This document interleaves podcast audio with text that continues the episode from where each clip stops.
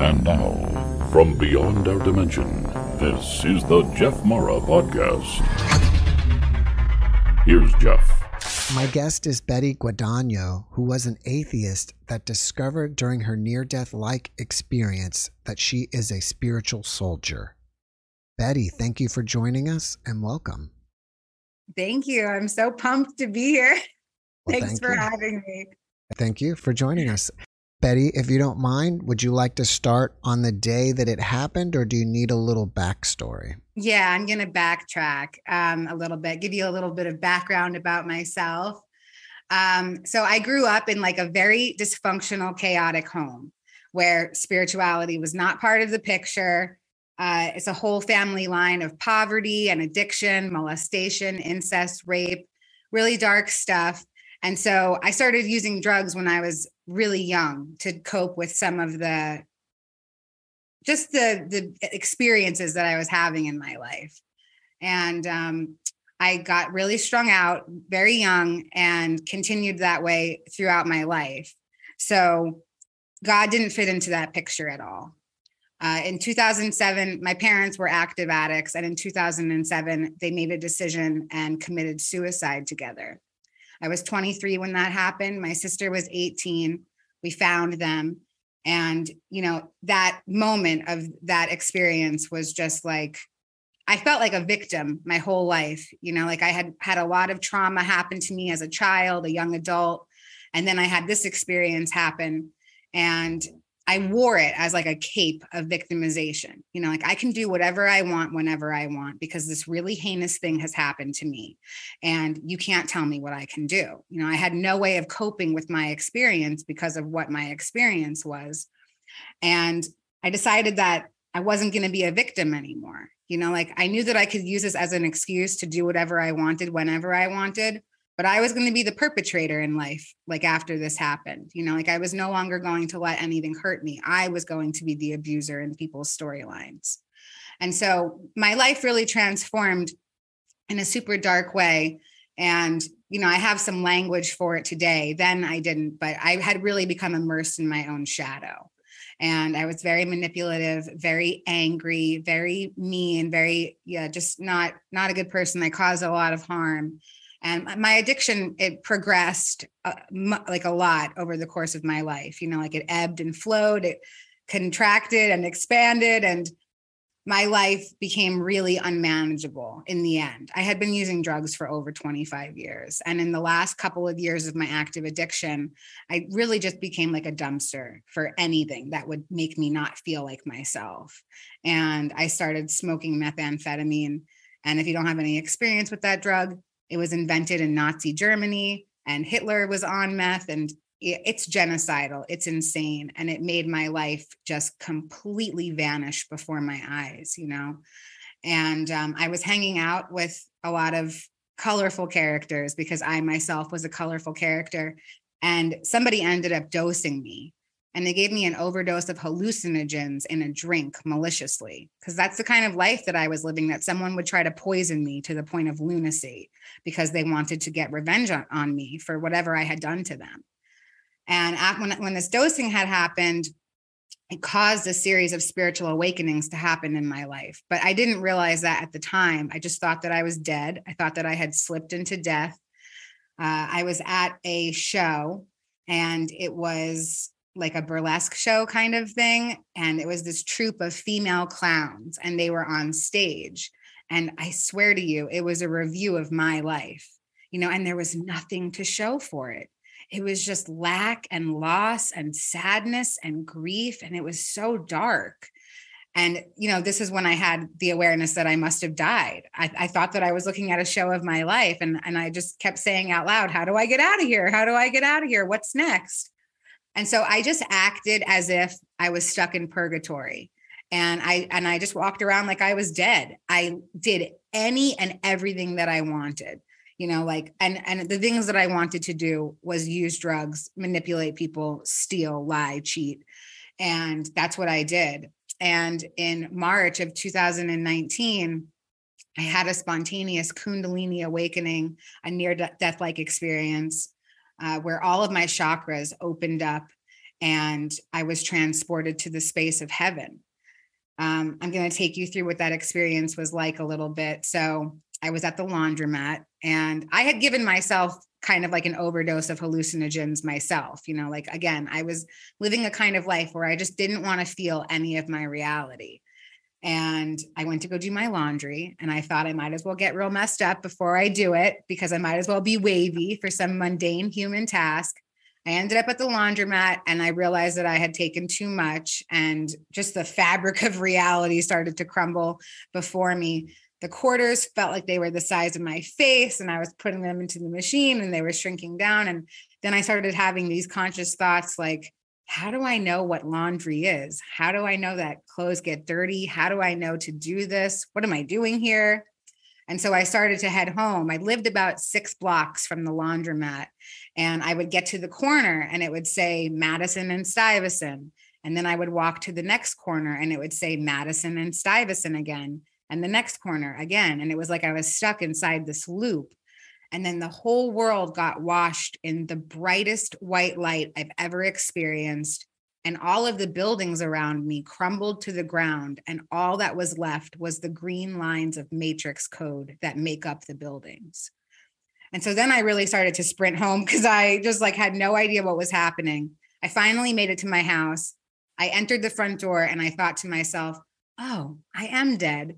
This is like the house in the Beetlejuice movie. I can't remember how long it took me to get here. I can't remember what I'm doing here, or, you know, how I got here, anything. So, and that's what happens in the movie Beetlejuice. I, I caught a gl- glimpse of my reflection in the mirror by the door, and I had no idea who I was. And I got this sort of download of my mother's consciousness inside of mine. And I was looking at myself in the mirror and I said, what are we doing inside our daughter? And then this masculine voice came over me, and it felt like it might have been my father's energy. And it was also kind of meshed in with every masculine energy I've ever encountered. And he reminded me of what we had done. Now, at this point in time, my parents had been dead for eleven years. And I just got this overwhelming feeling of grief and loss and despair, and the recognition that, that I had killed myself. And I was like inconsolable. I threw myself on the bed, and, and then the awakening really started to take place in a, in a very extreme way. And I asked the masculine voice who it was. And I already sort of had like this intuition of who it was. And I asked the masculine voice who, who they were. And a notification came up on my phone, and a person had just posted an Instagram story. And I, I knew that it was this man. And, um, So he guided me through my awakening process, where I was greeted with loved ones that have crossed over. My father was there. Um, I couldn't really perceive my mother, but I, I was greeted by all of the energies just sort of morphed into one energy. And I was in this space, and I could still perceive my body. And then this surge of energy was going up and down me. It was opening all my chakras up. And it was like causing me to pee myself. So half of my awakening was spent on the toilet. So my awakening lasted like seven hours. And I was transported to the space between life and eternity in my awakening, in a non-physical realm, enveloped in unconditional love. I was taken through the fabric of creation. I was shown my place in every pantheon, every mythological family. I was shown my place as the divine feminine energy in the family. So I saw myself in the garden as Eve with Adam and Eve. I saw myself as Isis with Osiris, uh, Shiva with Shakti. And, you know, I, I just, I perceived all of these, Jesus and Magdalene, all of these stories of this divine feminine and this divine masculine energy, and that my energy was too a part of that. And at first I thought that it was just me. I was like, oh my God, I'm Eve. I destroyed creation. And I took like all of this guilt and pressure upon myself. And then as I integrated my spiritual experience, I realized that that's all of us. We all have feminine and masculine energy inside of us, and it's divine. And so in my experience, I perceived that I was on some sort of spaceship, is what it felt like. You know, there was no physical sight. There was nothing to actually see, but this was all what was coming into my mind's eye and my awareness. And it sort of looked like the Gravitron ride at carnivals, if you can remember what that is, sort of looks like a spaceship. You throw yourself against the walls and it spins really fast and you know, there's no gravity. And that's what it felt like. And it felt like my spirit had come out of the side of it, out of one of the walls. And inside of this large ship, I was surrounded by hundreds of thousands of other souls. And I was told that we were on a divine mission, that we were here as spiritual soldiers and we had volunteered to come to Earth to uplift the consciousness of the planet from a third dimensional level of thinking to a fifth dimensional level of thinking. And that my life up until this point had been boot camp. And now I had to go back for my divine mission. And I was like, no, thank you. I don't want to go back. I, I said, you guys don't tell us what Earth is actually going to be like. It's way more difficult than you explained to us. And there's no way that I'm going back. And I sort of felt myself transform into a small child. And I was stomping my hands and my feet on the ground. And I was like, I will not go back. And so then they took me through my pre-birth planning. And they showed me that myself as a soul had chosen every piece of adversity in my life. And I had also chosen every opportunity to overcome. I just hadn't gotten to that part of the story yet. And so in my pre-birth planning download, I saw that I had chosen my, my to be an addict. I had chosen to be born to drug addict parents in a very dark family line. The reasons why I had chosen that. My parents and I chose their suicide together for specific reasons. I chose the partners that, that would molest me as a small child, rape me as a young adult, beat me. I chose my husbands. I chose, you know, every choice in my life I had already chosen. And then I saw some other things like recovery was going to, was one of the things that I had chosen. All of these opportunities to overcome, loves that would come in my life later, experiences, my mission, my career. But I hadn't gotten to that part of my story yet. And so I just, I just insisted that I did not want to come back. And they kept telling me that I had to. And I said, well, I can't go back into her. And I could see myself, like I was outside of my body. I could see my body in the bathroom still. And I said, I can't go back into her. She's glitched. She needs way too much healing. There's no way to accomplish that. I will not go back into her. And they said, okay, you don't have to go back into her, but you do have to go back. And so we'll show you who you'll be born into. And they showed me three babies, and then they only showed me one baby's timeline. And it, they showed me everything that would happen in that baby's life. And, you know, I had already endured a lot of adversity in my life, a lot of trauma, a lot of really difficult things to get through. And this baby had even deeper levels of adversity, a life even harder than my own. And I had already gone through so much. And so I just threw my hands up in the air and I said, okay, I'll go back in her. You know, like there's no way that I can start over. I can't do it from zero. I'll go back and I'll, I'll figure it out. And um, I came back from this experience. I just wrote it off as drug-induced psychosis because who wouldn't? You know, I was an atheist. I was like, this was not part of my picture. So I just wrote it off as just some sort of like deep hallucination. And, and I would never be that messed up ever again. And I would just go about my life. And so I continued to use drugs. And, and while they, while I was there, they told me that I had to let go of drugs, that that was the number one thing, that I could live a life beyond anything I've ever thought for myself. I just needed to let go of drugs. And I just did not know how to do that. You know, like nobody ever taught me how to be a person without using. It was all that I had ever known. And so I just continued to use. And then all of these divine synchronicities started to take place to make sure that I would go on to a different path. Like all of the drug dealers that I had been dealing with for over a decade, all simultaneously decided to change their lives and stop selling drugs.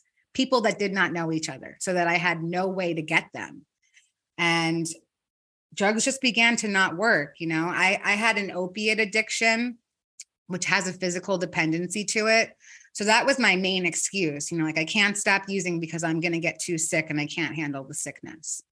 And I had, and because drugs had stopped working for me, I was in the midst of heroin withdrawal and I was on day three. And, you know, that's the worst day, you know, like it's the day when you're sick all over yourself. It feels like your bones are on fire. You're sweating. Like it's just the most agonizing pain that you've, you could ever think of. And I was right in the midst of it. And I heard this voice and it said, you can request what you would like fixed. And, you know, I was like in the, the throes of desperation, I was willing to believe anything. So I listened to this voice and I was very over intellectual about it. And I said, I want my pain receptors and my neurotransmitters fixed. I want to no longer be physically dependent on heroin.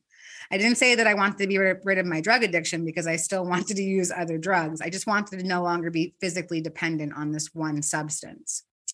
And they told me to lay back.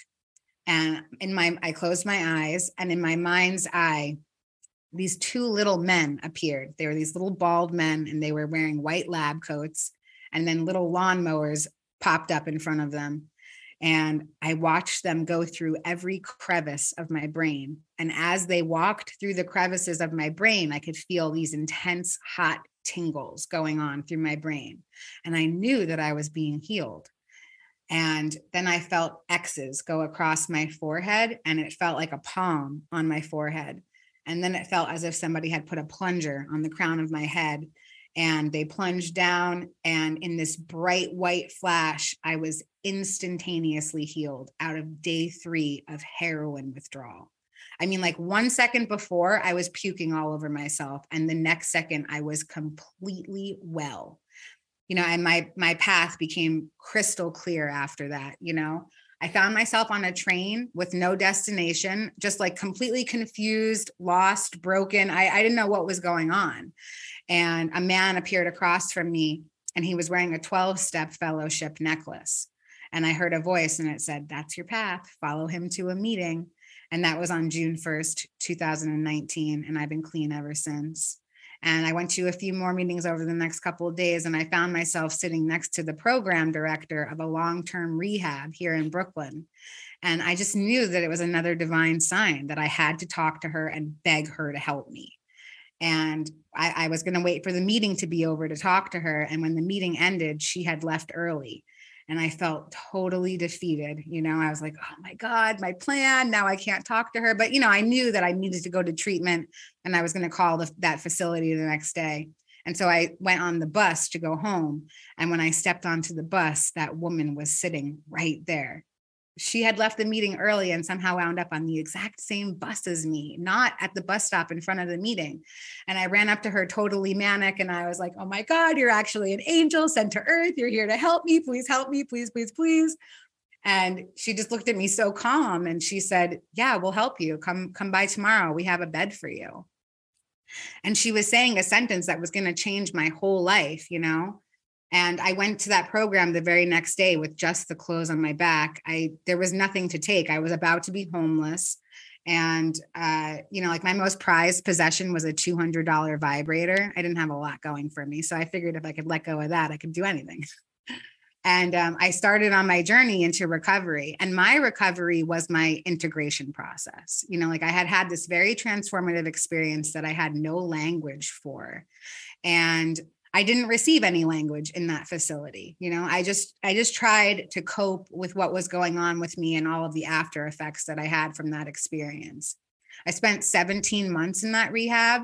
I spent a very long time learning how to be a person and how to integrate this experience.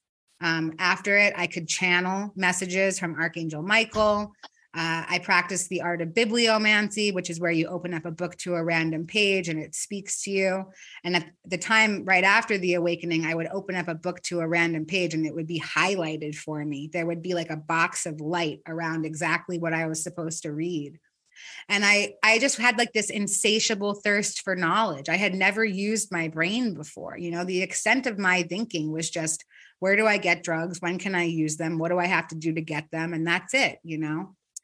And so this was like my opportunity to really like quench my thirst for knowledge. And so while I was in this safe space where I didn't have to worry about rent or clothing or food or anything, all I, all I had to do was just sit and read and learn.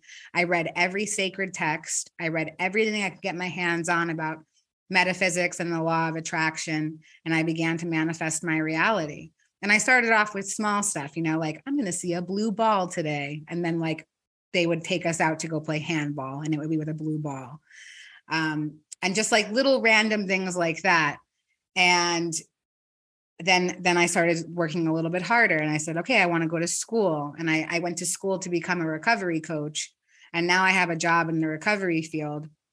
You know, like I, I used to, I used to do really unsavory things to make money, and I caused a lot of harm to other people to make them, you know, make money for me as well.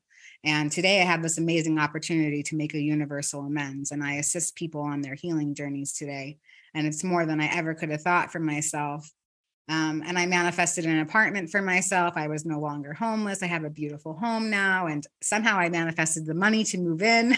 I, I, you know, like all of these things are just these divine signs from the universe to assure me that I am actually on a divine mission, and that I need certain things to be able to carry my mission out, right? I need, I need to be comfortable financially. I need to have a home. I need to have clothing. I need to have purpose in my life.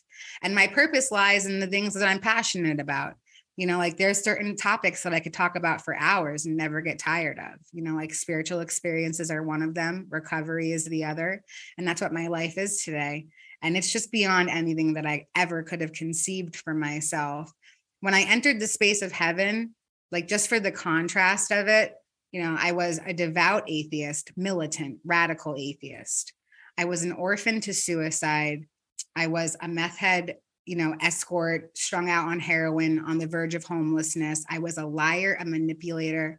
I was a racist. I was a rapist. I was a pimp. I was a thief. You know, I was all of the things that you would think wouldn't get you into heaven.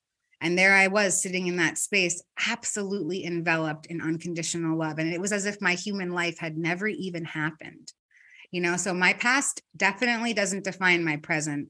And I'm able to carry out whatever the universe wants me to in a in a loving way. And yeah, thank you for letting me share. Betty, thank you for sharing with us. I think it would be best to address this first, because I'm sure I'm going to see comments about this. You have had experience with different drugs, and people may say, well, it sounds like she was just having a drug experience. So I want to let you address it first and say, how was this experience different from being on drugs? Um, okay, so I don't know if it's about like how different it is from being on drugs. You know, like the thing that made me realize that it wasn't just the drugs was all of the divine synchronicities and the healing that took place after. So, I mean, I thought the same thing at first. I was like, whoa, I am so messed up. I will never be that messed up again. I just thought that it was some sort of like psychedelic adventure. But it's everything that happened after that absolutely solidifies for me that it wasn't that. And, you know, I, like I said, I didn't have any language for what had happened to me, and I didn't find language for it for over a year and a half after the experience. And I saw the Surviving Death docuseries on Netflix, and the first episode is about near-death experiences.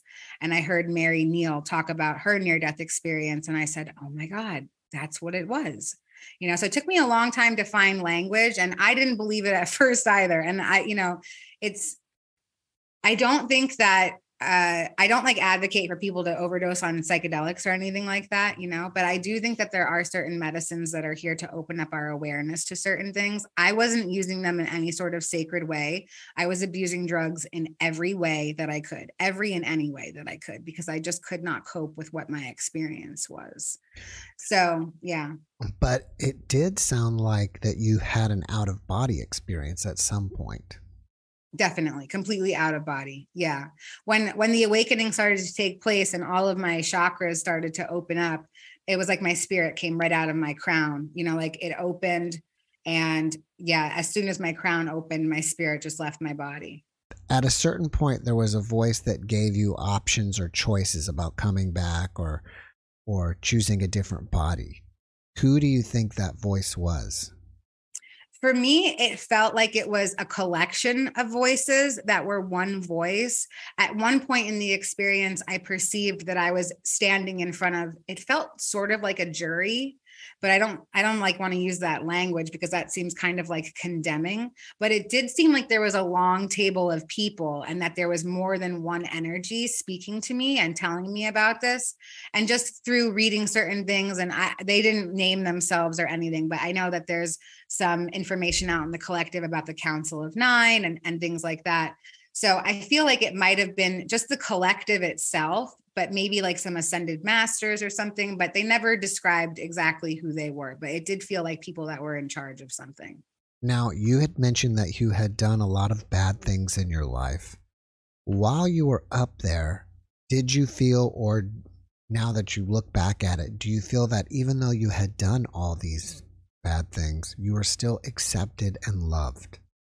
Yes. And, you know, like this intense feeling of unworthiness tried to wash over me, and it was like quickly combated away, you know, but yeah, once I came into this space, I couldn't even grab any of my life. You know, it was literally like I had woken up from a dream. And the only thing that I could remember was that my parents had committed suicide. And I just remember going like, whoa, that was crazy.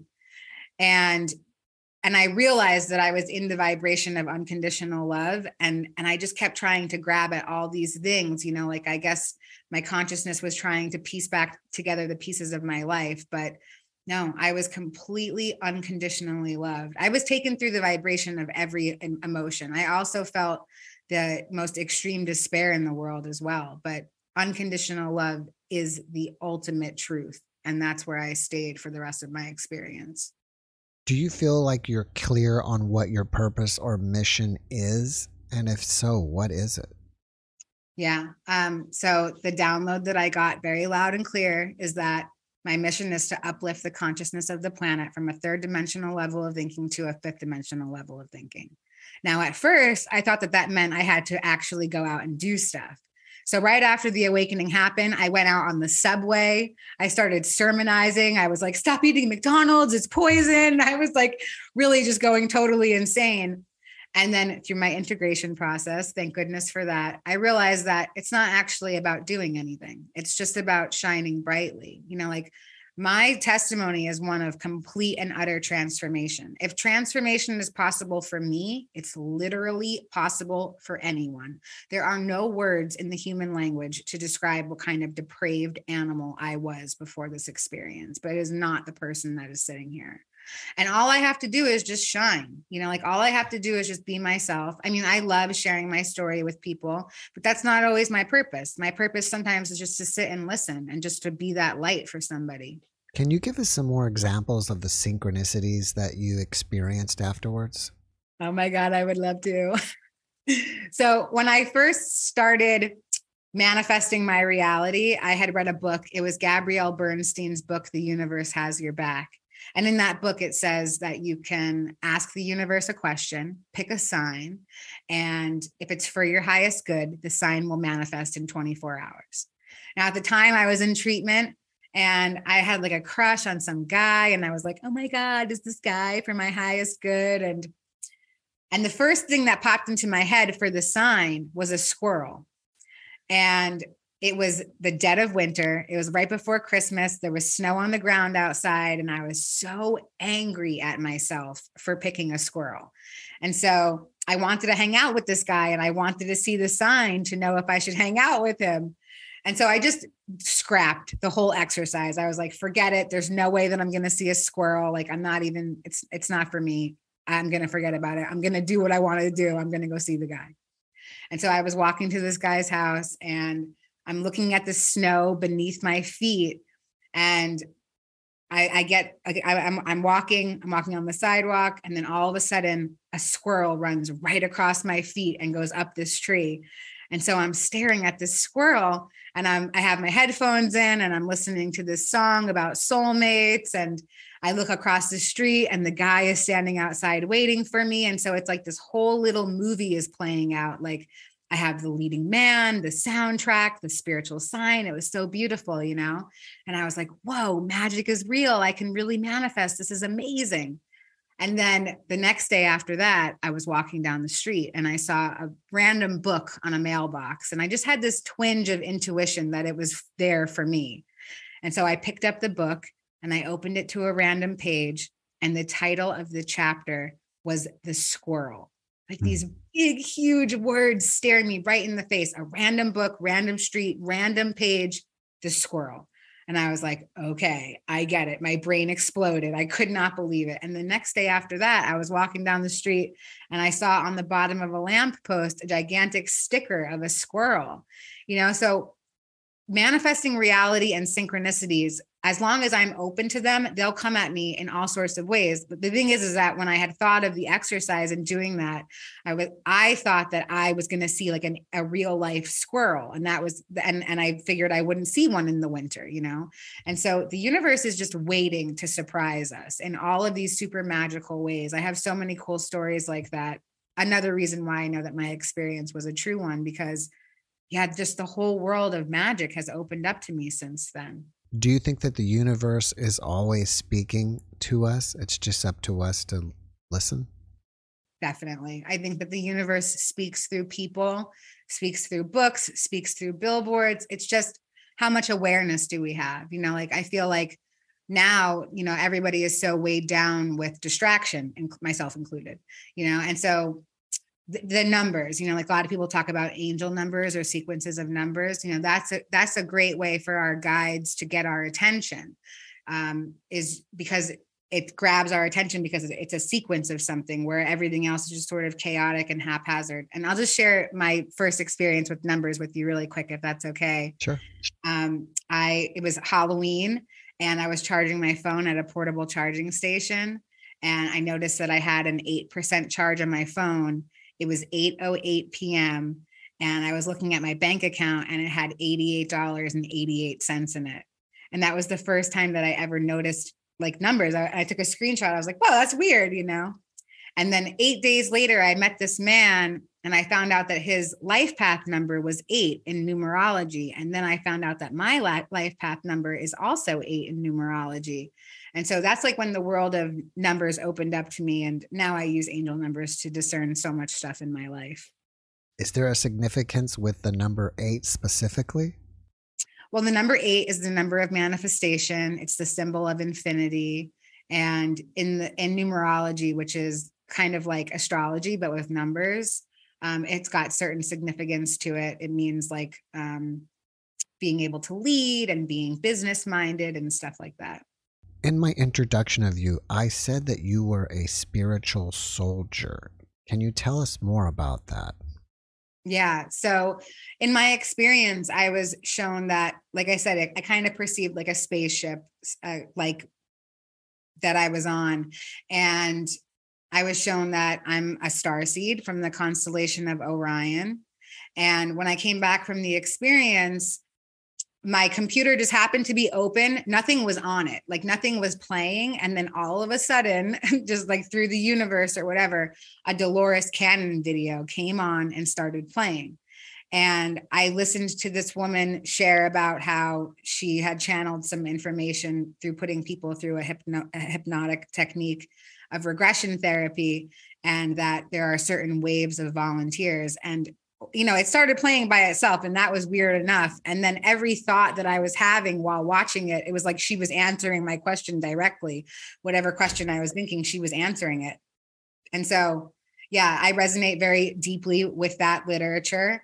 Um, I, I perceive that I'm a second wave volunteer from the constellation of Orion, sent here on this divine mission, and that we're all on Earth right now for the most exciting time that's ever happened in our collective. We are here for the ascension of Earth, for the ascension of consciousness, and that's why we've all signed up to be here right now. Do you believe prior to this life, you were on Orion or somewhere else, and this is your first incarnation to Earth? This is not my first incarnation. No, I've been here for the, the whole of it. You know, like this ascension cycle happens every twenty-five thousand nine hundred years. And I've been here for every single one of them. And I can't wait to leave. No, I'm just kidding. You know, like time is a construct anyway. Like this is just something that like helps our, our linear minds. But I don't perceive this is my first time here. I know that I've been here for other lives before. And, um, I'm really hoping that this is my last one, though. Why is that? Why do you want to go? Yeah, you know, I feel like it's so dense here and I'm ready to experience other stuff. I mean, I believe that I'm already experiencing other stuff. Like, I know that this is a multiverse. It was some more of the information that I was downloaded with. We live in a multiverse. All sorts of things are happening simultaneously. And I know that I'm I'm incarnate in other galaxies right now at the same time. You know, like sometimes I can perceive those entities in my life. Um, but But yeah, you know, like I, I really feel like the ascension is happening on Earth anyway. I don't think that any of us are going to have any more lifetimes here, because I know that this is something that is shifting within the very near future. So yay, Earth. What would the old you ten years ago think about the new you now? Oh my God. She would think that I'm such a square. In fact, I talk to her now, you know, like she's still a part of me. That's the thing, a part of my integration process as well. You know, like I really felt like I died, you know, like a, a version of me died, or maybe I really did physically die. And like, and I'm creating this whole new universe through my consciousness now. But I wanted to banish that last version of myself. You know, like when I came into spiritual awareness, I was like, I'm a spiritual soldier. I'm, I'm this beautiful being of light, and I don't want to have anything to do with my darkness. Like she died. I don't want to think about her. I don't want to have anything to do with her. But that's not the way that it works, not in my spiritual journey anyway. So part of my integration process is integrating her into my life. You know, like she stays with me through my process. All the versions of myself do. My inner child is here. Um, yeah, the addict version of myself, my inner teenager, you know, there's all of these facets to myself as a soul that make up my higher self. And um, my myself ten years ago would think that I'm a total square. She would think that I'm so weird. You know, I'm saying things that don't make sense. And, you know, I have a very robust community in my life today. I'm just surrounded by spiritual community. And that version of me ten years ago was very isolated and only had friends that uh, could do something for her, or she could do something for. And it was just like a very transactional life. So just to know that unconditional love exists, I think she would think that was pretty lame. Hmm. Do you think that these other versions of you that you mentioned are just kind of like faded memories of you that have no control over you anymore? No. The pieces of me have lots of control over me. You know, like it's up to me to stay steadfast in my spiritual practices so that I can maintain a high vibration and be in my higher self, be in my light, be in my angels, my guides. Uh, because, you know, like my ego, like the shadow version of myself, she wants to have the center stage. Like she wants to be the driving force in my life, but that's not where we're at now. You know, like I feel like I've, I've had enough of being in the shadow. Like I want to be in the light, but that doesn't mean that my shadow doesn't show up in situations, you know, like it's an every hour thing. It's an every situation thing. In your opinion, what will the ascension look like once it's happened? I, I don't think that it's going to physically look like anything. I think that we're manifesting new Earth as we speak. Right now, we're letting go of lots of constructs that don't serve us. We've seen a lot of chaos and discomfort in the collective recently in the last few years. And so these are the things that we're processing as beings of light. We're letting go of old constructs and we're trying to develop new ones. So I know that I'm doing that in my mission, at least. You know, I'm not thinking about what doesn't work on Earth because I don't want to manifest more of that. What I do is I concentrate on what I want to bring to new Earth, you know. So there are certain things that I don't want to bring. I don't want to bring classism or racism. I don't want to bring poverty. I don't even want to bring the idea of money. And so I focus on the opposite, you know, like I, I try not to even say the words, you know, that I just said, because when I say them, I affirm that they're things. And so, yeah, I don't think that it's necessarily going to look like anything per se. I think it's going to be just sort of like, maybe like what a near-death experience is, just sort of this white light. And then your opportunity to create whatever you want your your Earth to look like. I also said in the beginning that you were an age, an atheist. So at this point, do you believe in God or a source or what? Yes, I call God source, source energy. It's a source of energy that I come from as a piece of energy. You know, for me, God is not a gender or a race or a class. It's just an effervescent ball of unconditional love that I am sparked from. I am a devout believer, you know, and I, and I use words like source and universe because they resonate more for me than, you know, like the image that comes to my mind when I say the word God, you know, like I think of some old man in the sky with a beard, but like, that's, that's not what I, that's not what I experienced. And it's not what I perceive it's actually like. And yeah, I am definitely a believer today. I don't subscribe to any particular religion. I, I pick things from all of the religions that I like, and I get to develop my own spirituality around it. Have you had any other paranormal or supernatural experiences that we haven't talked about yet? Yeah, I want to share about my experience with uh, the concept of twin flames. So as I shared about the angel numbers coming into my awareness with all the eights, I had met a man who had the life path number eight in numerology, and I do as well. And when I met this man, he was just like me. And this is when I was still using, and I was like a, you know, a, a, a really hardcore hedonist. And I met this man, and he was just like me. Like, you know, he was a party guy and, you know, like real reckless. And I thought that was so cool. And Uh, we spent a couple of days together and then just completely separated. And I became very obsessed with the idea of him. Like, I wanted to know more about him, but he didn't want anything to do with me.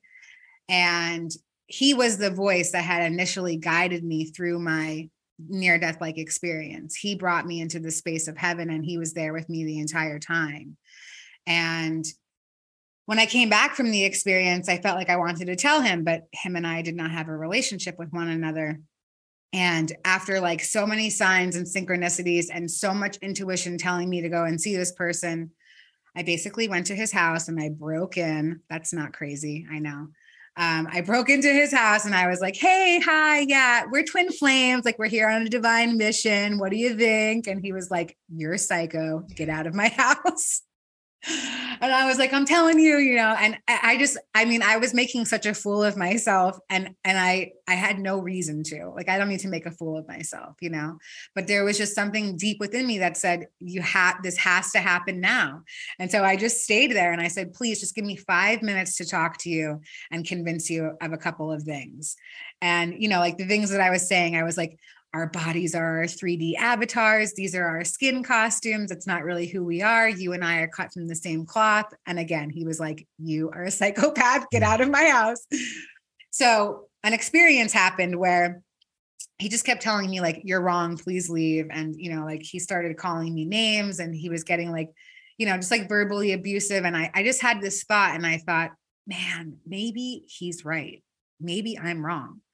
And maybe I just broke my brain and, and what am I doing here? Like, I'm making a fool of myself. This is crazy. And then he just sort of chuckled, but I hadn't said any of those words out loud. I had only said them inside my mind. And he chuckled. And I said, I said inside my mind, can you hear me? And he looked like very scared and he took a step backwards, and I stood up and I said, you can hear me, can't you? And this is all going on inside my mind. And we were standing about ten feet apart from each other. And then all of a sudden, all of our chakras opened up and they connected to one another. And so our sacral chakra stayed open. And it was like this orgasmic experience from ten feet apart. And it was like we were completely connected. And the wheel that is our chakra just wouldn't stop spinning. And so we, we came a little bit closer to each other. I have bright blue eyes. And inside my blue eye, I have one brown speck underneath my iris in my right eye.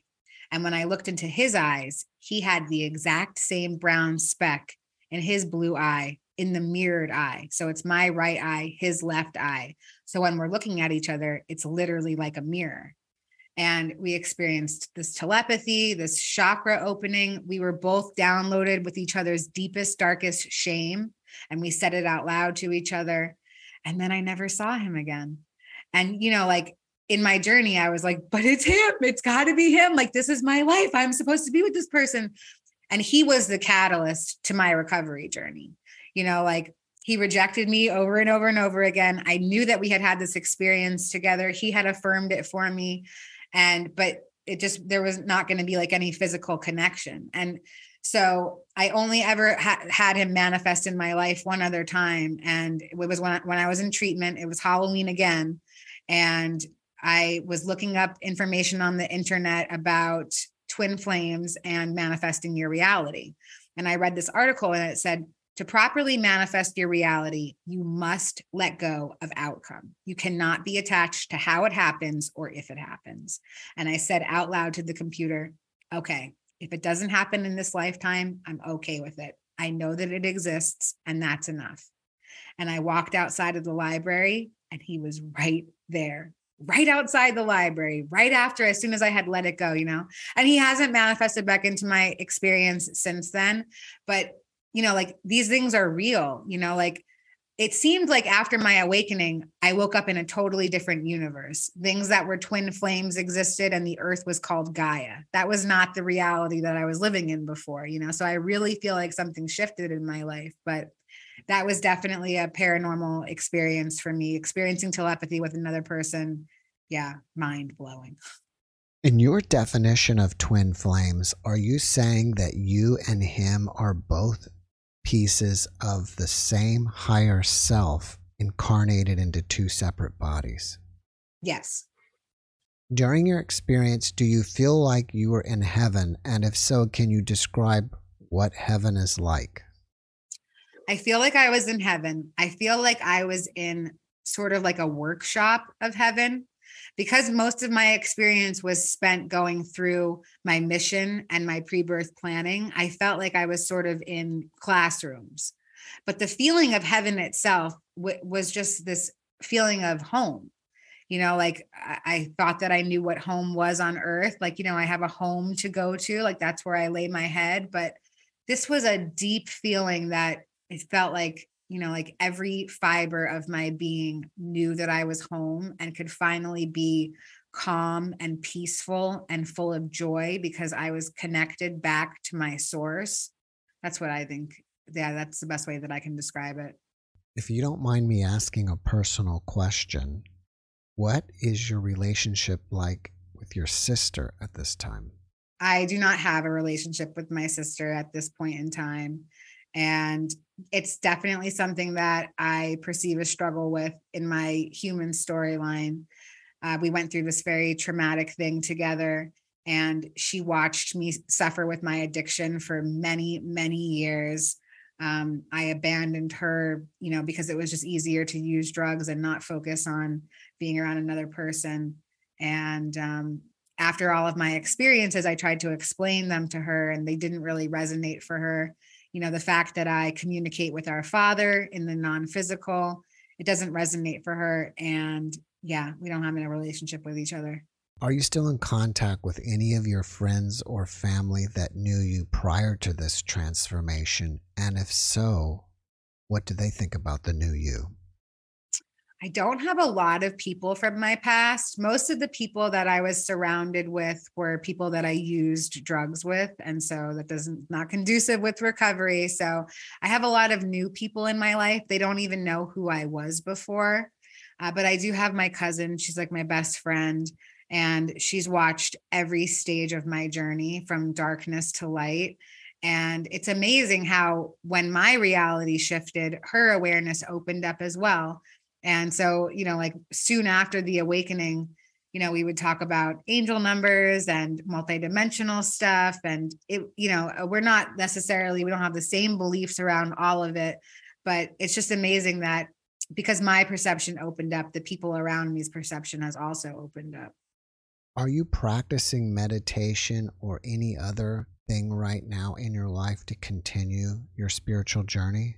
So I study A Course in Miracles, which is a metaphysical text channeled by Jesus, um, and it has a workbook inside of it. So I do the workbook lessons, and I belong to a study group for it. I don't have like a very strict meditation practice. I meditate for five minutes in the morning and five minutes at night.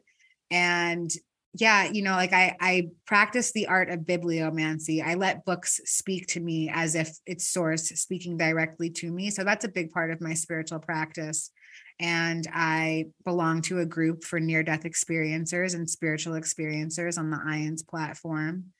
And I've studied the Baha'i faith as well. So these are all the things that I do to keep myself tuned up on my spiritual journey and to expand my awareness even more. After watching this podcast, people may want to reach out to you and ask you questions. Are you open to that? And if so, how can they reach you? Yes, I'm totally open to that. I would love to connect with anybody. Uh, I'm on Instagram. My handle is buddha dot betty. And that's my handle on everything, on Facebook as well. Please feel free to reach out. I would love to connect. I feel like part of my spiritual purpose is also bringing community together. So I just, I love meeting people who are interested in the subject matter, experiencers themselves. You know, like if you're interested in recovery or anything that goes along with that, please, please reach out to me. You know, like there's a lot of hope out there and I'd love to share some of it with you. Well, before we finish up, can you leave us with one last positive message? Oh, that's beautiful. Um, I think, so yeah, I was talking about this before, but Wayne Dyer has a quote, "When I believe it, I'll see it." And that is, I think, the most profound spiritual message. If you believe, the universe is waiting to show you. So believe, believe, believe. Anything's possible. Betty, thank you for that message. And thank you again for joining us. I really appreciate you, and I wish you the best. Thank you so much. Thanks for watching the Jeff Mara podcast. I really appreciate you. Another way to show support is through YouTube memberships. And if you do, there are loyalty badges and other perks depending on your level of membership. All you need to do is click the join button underneath the video to find out more. Thank you for your support.